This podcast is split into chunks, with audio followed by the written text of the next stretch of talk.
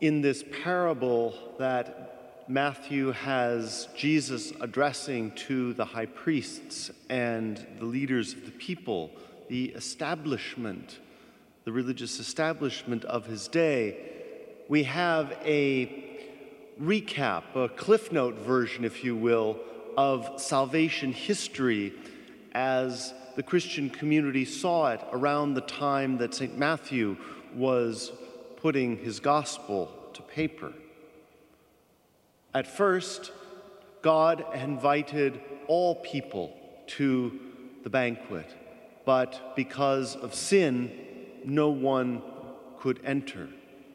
So then God sent out another invitation, particularly to the Jewish people, and that some said no outright when Jesus, the son of the great king, came. Others uh, mistreated his servants and put the prophets to death. Again, looking back at Jewish history. And in a particular method, twist of St. Matthew, that he puts the, the king's anger uh, and goes and destroys the city and remember, for the church around this time, the temple had just been destroyed. The Romans had just come in and leveled the holy city of Jerusalem. So, this was a very real and fresh image in the church's mind at this time. Now, of course, it's no mistake that so much of our tradition uses the image of a banquet, uh, of gathering around food for what the kingdom of God uh, will be like uh, juicy, rich foods and choice wines, as the prophet Isaiah says in the first reading. Now, many of us know what it's like to prepare a beautiful feast, a banquet for family and friends. We take much joy and delight in preparing something that will delight the people that we love, that we will bring them together and to, to um, prepare this banquet where we can all be together. Uh, Probably you haven't done that recently because of COVID, but certainly you all know what it means to, to do that.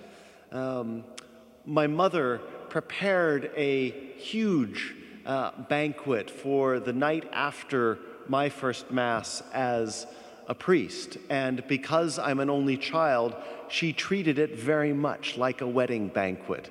She had lists upon lists upon lists of who she was going to invite, what she was going to serve, who was going to sit with whom, and who couldn't sit with whom.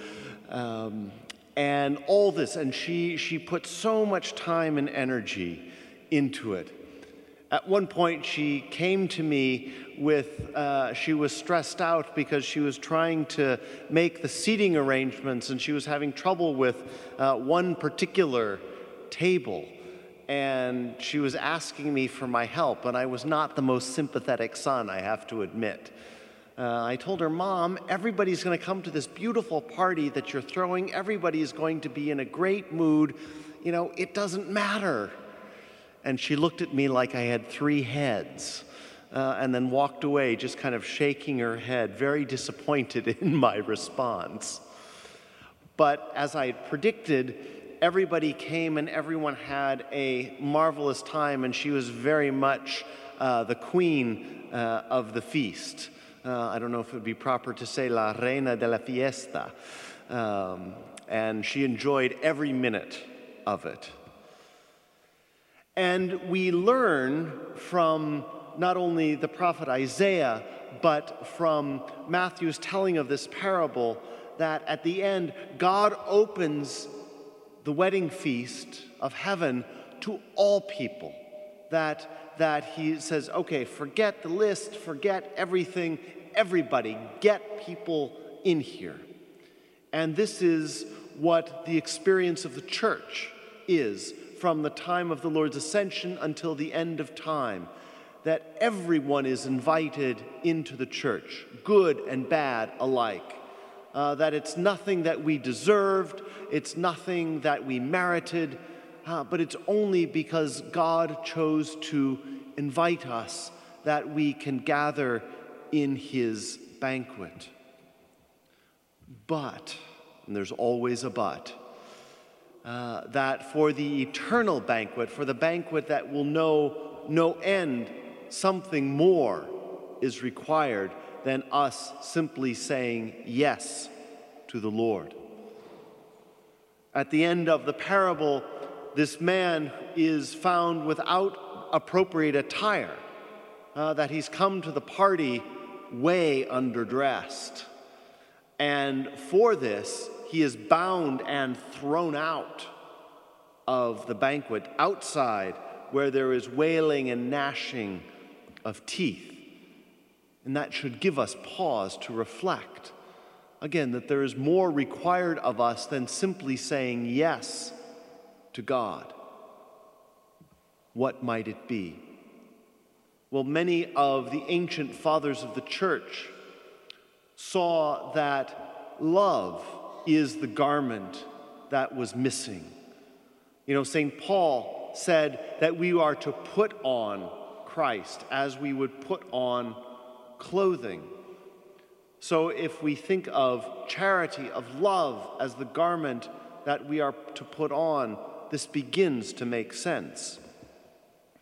St. Paul told the Corinthians, If I speak in human and angelic tongues, but do not have love, I am a resounding gong or a clashing cymbal.